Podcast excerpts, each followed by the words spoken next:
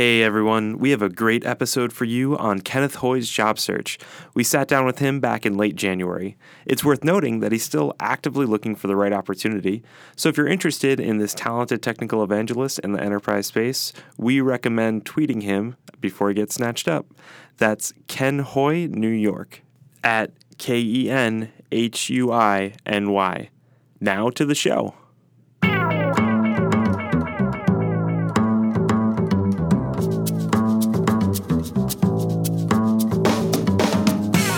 Welcome back to another week of the Geek Whisperers. I'm Amy Lewis, I'm Matt Brender. And I'm John Mark Troyer. and we are podcasting in the new year, a time of change, time of transition for a lot of people. And we have a great guest and a great topic tonight. Ken, can you introduce yourself to everybody? Sure. Uh, my name is Kenneth Hui. I'm uh, currently uh, Director of Technical Marketing at Platform 9, at least for the next few weeks. And I've been in the uh, both the OpenStack and the VMware community for a number of years and uh, listened to this show pretty faithfully. And everything I do wrong, I blame the show on. Oh, man. That's perfect. Let's continue that trend right into the new year. Nothing like knowing we change lives for the worse. So, I'm just kidding. so, and actually, you're on today because you don't follow the Josh Atwell warning, which is don't talk to me on Twitter. And you wrote a really interesting blog, and we started to talk a little bit about it online. And it, it kind of leads us to our conversation of you have very recently made a really challenging career decision. Do you want to talk us through a little bit about the blog you wrote, about some of your decisions, about what's coming up for you? Sure. Yeah. Just a little quick little background. Um, for those who don't know, the position I currently have is with a startup that's based in the Bay Area, and I've been there roughly eight months. And about oh, probably a few weeks ago, I made the decision that um, not only was I going to resign from the company, and we could talk about why, you know, very quickly if we want, but I decided I would actually do that without having found a new job first. So I'm uh, literally kind of jumping out of the airplane without a parachute or a net. And basically, what I'm going to do is I'm going to pull Keith Townsend and rely on the community that I- I've built up around the OpenStack and the VMware community and, and see if they can help me find what my next venture will be. And yes, if Mrs. Keith Townsend is listening, um, we're sorry again because I feel like I still have to apologize to her from last time. Uh, and do we, just for folks that don't know, Keith is a friend of the podcast as well. And we did a great interview with him on his job search process that was in public. Do you guys know what episode it was? It was 74. 74. So check that out if you're interested in our conversation here today.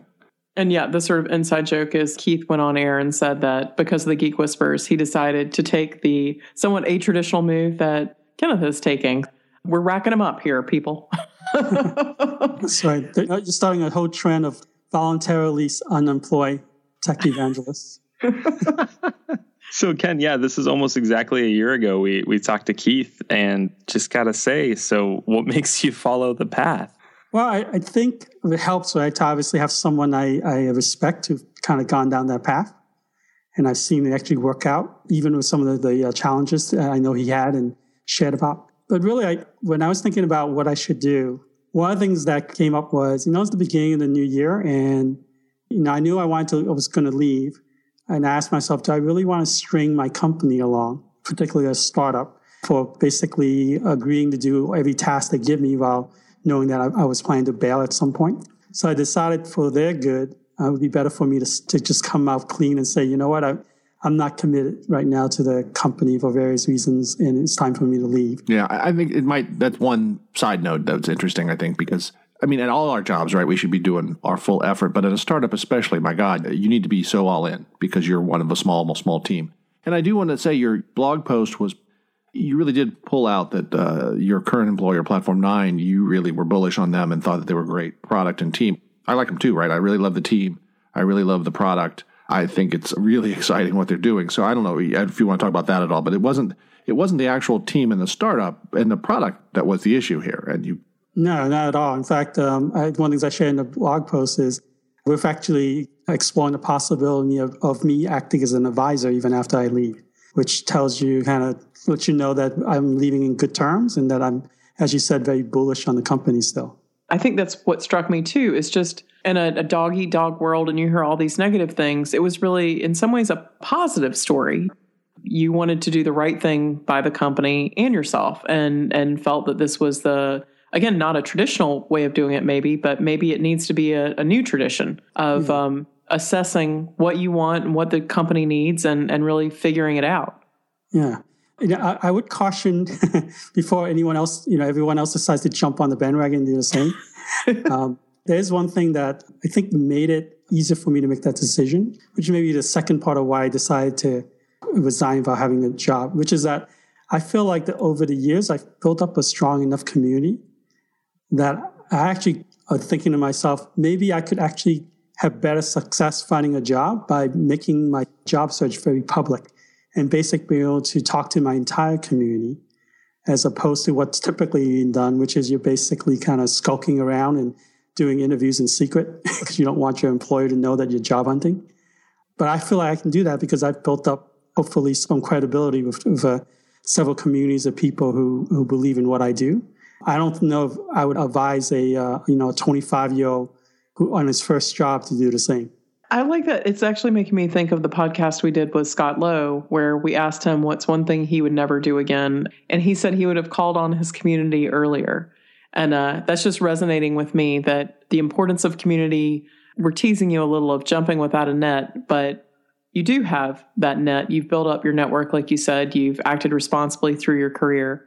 So it isn't as, as you say, it's not an extreme circumstance where you are doing this and and still skulking about, like you said, the sort of more traditional, quiet, secretive way. It's uh, yeah. based on yeah. experience. I, I, and I had actually had a conversation with a good friend just earlier today, who's in a similar uh, situation I am, and you know, one of the things I talked about was, given what I've done, I can actually go to a bunch of people who understand what a tech evangelist actually does, and have them help me find you know opportunities or I could do the traditional way, which is go talk to a recruiter who have no idea what a tech evangelist does and basically get be set up for five interviews to be a sysadmin. tech recruiters might have to be we haven't done one of our Star Wars theme shows. Maybe we need to make them a new dark side character. yeah. The Force Awakens. Not in a good way in that case. So Ken, can you tell us a little bit more about what brought you to the conclusion that you wanted something else? It seems like you had a symbolism around the new year that it came to mind. What I like about that is that it's saying that you're actually taking the time to think about am I getting what I want out of my career and what do I need to change to get there if I'm not? So wanted to give some more insights to others about that experience for you. Yeah. Uh, the two things I've been very kind of bullish about in my in, in the last few years, and I've actually blogged about this. Uh, one is that I, I, really believe strongly that you want to follow your passion when it comes to your career, well, anything in life, but specifically in your career, you want to do what you're passionate about, not just what pays the bills from day to day. And I know not everyone has that luxury of being able to make that kind of a choice. Fortunately, I have, and so anytime I, you know, in going to New Year, I, I ask myself, am I still following my passion? A, because if I'm not, then I'm not going to be happy. But maybe, and just as importantly, uh, my employer is probably not going to get their money's worth because I'm not able to give my all right to, to what I do. So that's the one aspect. And then the other thing, which is something I learned when I was uh, at Rackspace, is they make all their employees take a test called the uh, Strength Finder. And the idea of the Strength Finder is you basically find the five traits that you have that are your strengths. And what Rackspace believes, and I do too, is that instead of focusing, you know, as we often do in the corporate world on, on what you're weak and trying to bolster that up, find out what your strengths are and focus on those things that leverage your strengths. I do that as well. And, you know, for a number of reasons, we, uh, we're just at a point right now where the things I was doing at Platform 9, while it's still very important, I didn't feel like quite match what, what I was passionate about or match the things I was strongest at. And when I see that happening, that's a signal to me that maybe I need to rethink what I should be doing. I really like that you have structure and method to your process. I think a lot of people get challenged with these difficult crossroad types of decisions and, and feel stuck. So, when you're making hard career decisions, what are some of the other tools and tricks you use to kind of move you forward to propel you through that process? Well, that, you know, community becomes all important in that in that respect, right? So, before I made this decision, I actually reached out to a number of people that I trust and just talked with them and said, "Hey, here's my, here's my situation. Here's you know here's some options I can take. What do you guys think?" And basically, I I don't let them necessarily make the decision for me. What I trust them to do is to basically give the counter arguments and have them make sure that my arguments to myself are airtight. And in this case, um, after talking with I think four or five people that I trust, almost all of them kind of came to the same conclusion with me, which is that you need to be true to yourself and think about um, resigning. Now, they didn't all necessarily agree that I should go ahead and resign about a job first, but they did all agree it would be better for myself and for Platform 9 that I move on. I think one of the interesting things to sidestep for a sec that's worth bringing out again is that a job title is not a job, and a technical evangelist or systems engineer or you know receptionist, I, you know whatever your job is, the role can be very different at, at different companies and different places. So you know some people in tech evangelists, right? Some people write, some people speak, some people code. There's all sorts of different roles and even sysadmin, right, or, or, or sales engineer, right? There, there are there are ones that, that sit at home all day, and there are ones that go on the road all day. I mean, there's just so many variables that if you're trying to match your career goals and your temperament and your skill set to the job, you can't just go on title or even you know the the the essence of the role alone. You've got to see what the specifics are. Yeah, actually, actually, I have a friend, um, Matt Calger, who's at EMC, and he he, he always says when you're at a startup, titles are free. You can name yourself, you can give yourself whatever title you want, but it doesn't necessarily match the job you eventually do. That's a great um, line. And I think even, and again, and at a startup particularly, right? Because when you go in, you may have a vision of what you're going to do, but startups are a very fluid thing. and if things change, your job may change, and you either need to change with that uh, job or you need to go elsewhere. I, I think that's such an interesting observation too other thread I wanted to pull on a little bit was you talk about community and talking to people. Whenever you're going to make sort of a non traditional move, how do you balance, say, I think it's like a financial advisor, right? And balancing yeah, your yeah. portfolio. How do you balance those advisors, the risk averse with the, you know, ride the bomb down kind of people? So especially, you know, and coach us through a little bit of again your own thinking of of doing this in this non-traditional way but how do you choose the right people to not reinforce confirmation bias, you know, who give you the proper amount of crazy check, but also encourage you? Yeah, that's a great question. So, what I do is I try to talk to people who are not only in technology, but also people who are not, uh, who are outside, right? Who, who don't know this crazy world that we live in. And I get their advice. Uh, so, particularly, I talk to my wife, and uh, she talks to her friends, and she had a number of friends who said, Your husband wants to do what? I see crazy. So, so I try to get a plethora of opinion from people who are both inside and outside of the world that, that I am in in terms of my career. But the other thing is I, you know, and this is probably a bit of advice for anyone who's thinking about doing what I'm doing is don't even attempt to do this unless you have the full support of your family. Because, and I remember I had a couple of conversations with my family where I would keep asking them, are you sure are you supportive of this? You know, have you thought about what would happen if a happen and B happen and, and we don't have this and that. And they all, and each time they came back and said, we, we believe in what you're doing and you should go ahead and do it. If at any point they had said, you know what, I hadn't thought of that. I think that's a terrible idea because what, you know, what if we lose our medical insurance and we can't pay some bills? I would probably have not gone the way I did. I cannot even reinforce that enough. I think that is so spot on. And regardless of what it is, what kind of major career move you're talking about. When I made the move I made to SolidFire and I sat down with the juniors and had that conversation, you know, it impacted all of us. Right. So I just I think that's an often overlooked but really important point.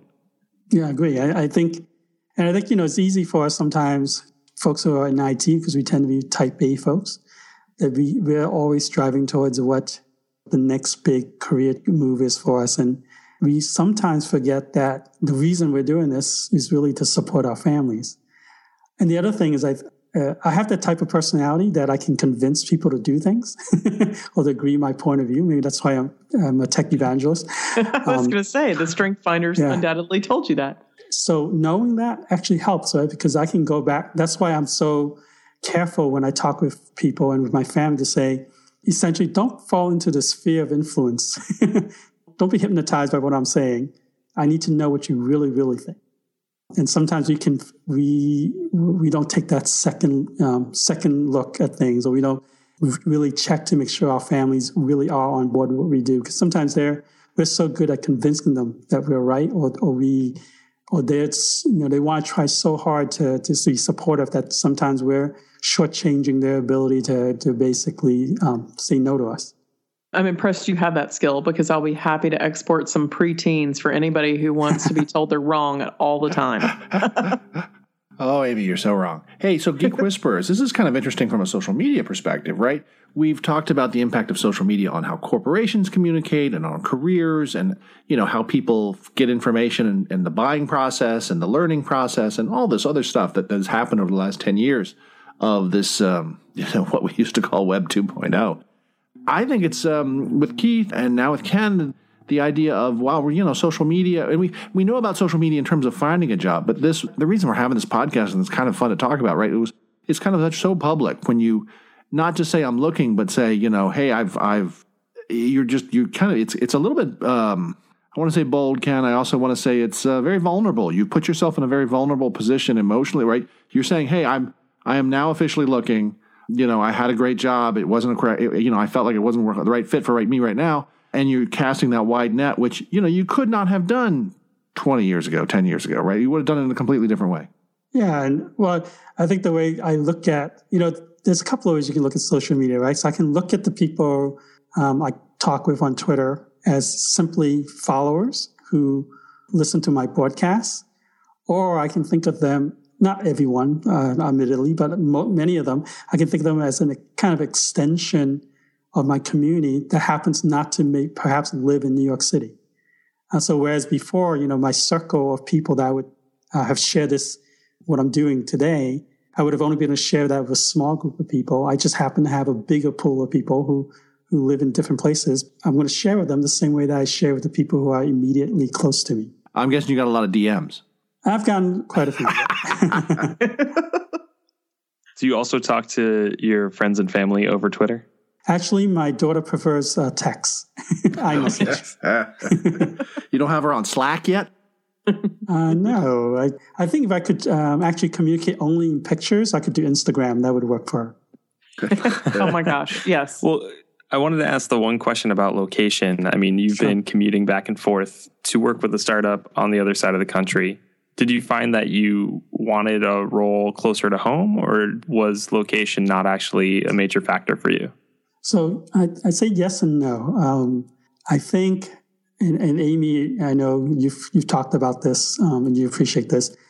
New york or north carolina may be the center of a lot of things but it's not the center of technology especially like data center technology. So i've come to a peace uh, of myself with the, with the idea that if I'm going to be in this industry, um, travel is going to be a part of what I do.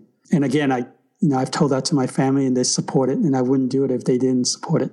You know, I was actually trying to travel out to um, the Bay Area at least once a month, and I'm and that worked out fine in terms of the travel. I think where things get can get difficult, and I would caution anyone who you know who wants to work remote is sometimes the culture of a company may not be quite ready for remote employees. And that's not a fault of the company, right? It's just maybe at where the stage of the company's at. And so if you're going to work in a remote situation, even if you're willing to, to travel, you need to kind of think through or learn whether all the times that you're not there in person, whether you know the, the mechanisms and cultures in place for you to be able to integrate into the team. Yeah, I, I would just actually add on that that's universally difficult, uh, regardless of size.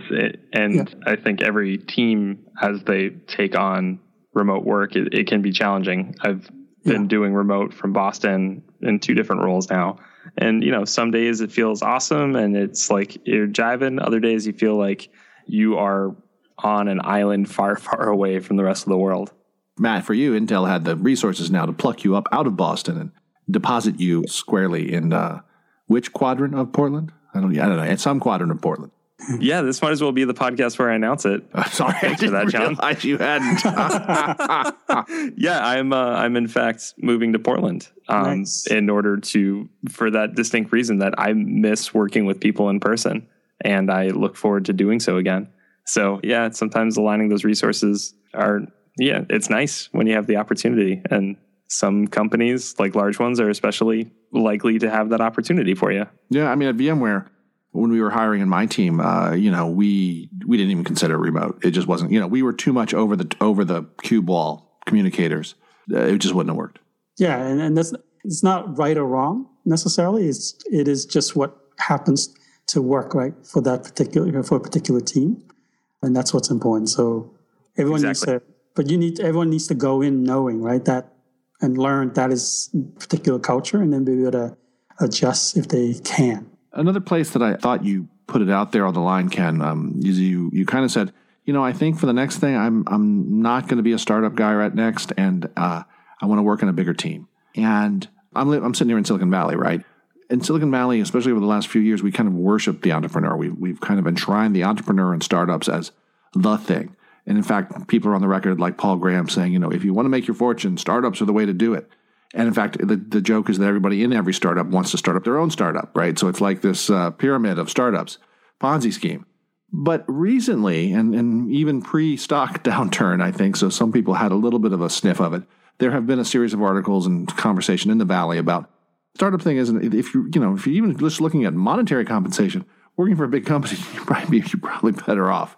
And there's, you know, working for startups, this golden ticket and this, uh, the stock options and everything you know, if you do the math on that, that, that doesn't always work out. You're not Mark Zuckerberg, dude. So I think it was very vulnerable of you to say, it's also to say, look, you know, maybe I'm going to enjoy working in a big team as, and I myself, as somebody who went from a, who's now a, a team of one plus a couple of contractors, it's one is the loneliest number. Right. Yeah, and I um, yeah, I actually need to uh, give credit to Matt uh, to Matt for this.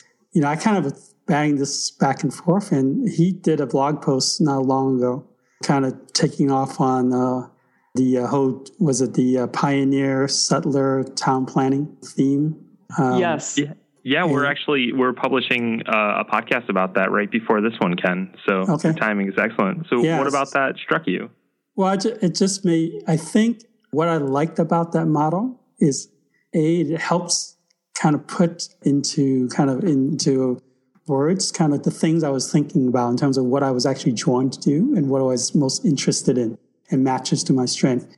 And just as importantly, it actually, I think by having those three tracks and then saying each of them are important kind of gave me permission to say, you know what?